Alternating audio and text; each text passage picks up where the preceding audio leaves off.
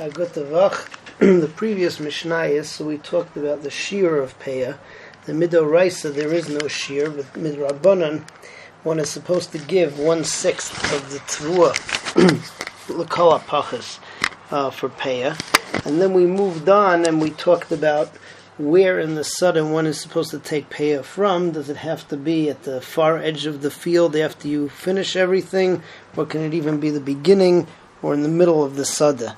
Uh, Mishnah Dalid, we move on to the topic which will be the topic for the rest of the uh, parak, and that is which type of produce do you have to bring do you have to bring Peah from? So as we said before, the makor of uh, the halacha of peya, at least in Asada, comes from Parshas Kedoshim. The pasuk says, "Ubekutzrochem es katsir artzachem," that when you when you harvest your field, you shouldn't uh, finish up the edge of the field, liktzar, when you cut it. And then the pasuk, pasuk finishes off, two psukim later, that you should leave it over for the poor person and for the stranger, um, for the for the ger, a person who uh, doesn't have very much money, you should leave it over. From these psukim, so we learn out the five rules of which types of foods you have to take a Peah from. Number one, it has to be an ochel, it has to be a food. We see that from the pasuk of kitzircha. Kitzircha has a connotation of food.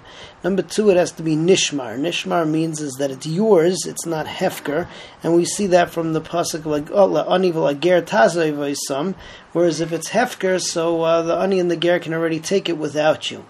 Number three, it has to be something that grows from the ground, as it says in the pasuk, uh, ktsir artzachem. Um, that it has to be something that comes from the ground, as opposed to something like uh, meat and cheese, or even uh, mushrooms, which don't grow from the ground; they grow from vapor. Number four is that it has to be something which is harvested all at once not like figs, which are harvested constantly. They don't grow in one crop, and we see that from the lushan of ktsir. And finally, it has to be something which uh, is what we call machnis lekium, that it keeps. Uh, you don't have to put it in a refrigerator or a freezer in order to make it stay good, like wheat and barley.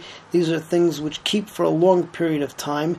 Vegetables, on the other hand, you don't have to take pay from, at least on a derisa level, and uh, we see that also from the lashon of Ketzir. So those are the five klalim of Peah. That's what it says in the Mishnah.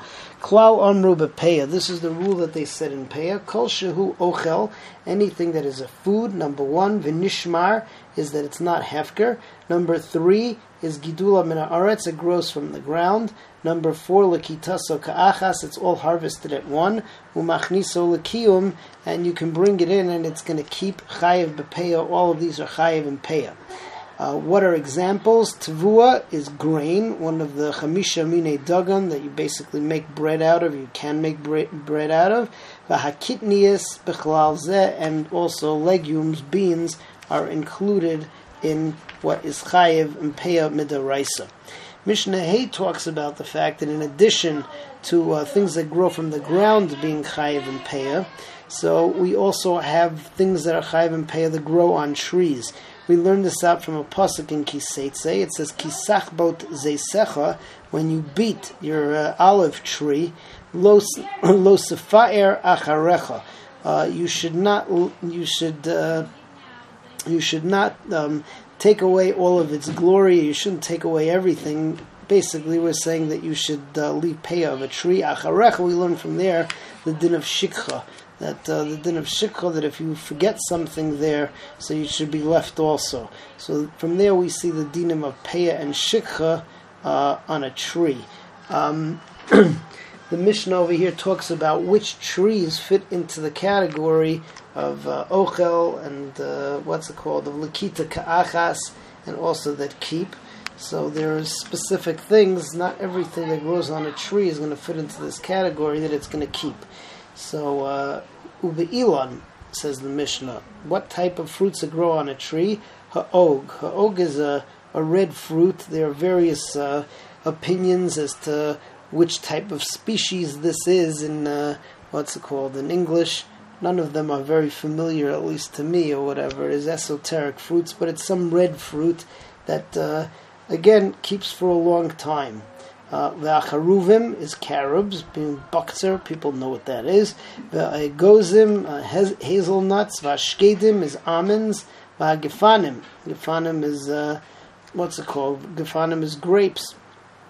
V'harimoinim is pomegranates. V'hazesim, olives. V'atmarim are dates. Chayiv and Bepeya, all of these are chayiv in Peah.